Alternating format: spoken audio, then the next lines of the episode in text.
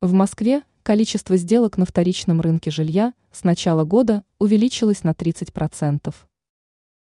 Это временная аномалия на рынке жилой недвижимости, по оценкам экспертов, скоро закончится, как только спадет ажиотаж и банковская система выработает новые методы кредитования.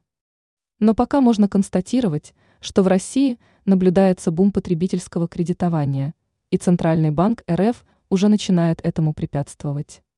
Вообще, сравнивать показатели текущего года с прошедшим не совсем корректно, поскольку в прошлом году выдача кредитов была остановлена почти всеми банками.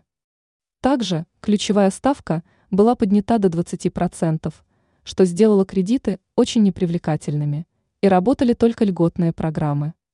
А в текущем году, после того, как финансовый рынок успокоился, россияне начали проявлять активность. Как информирует ТАСС, Согласно данным Росреестра, количество сделок в августе превысило аналогичный показатель прошлого года почти на 30%.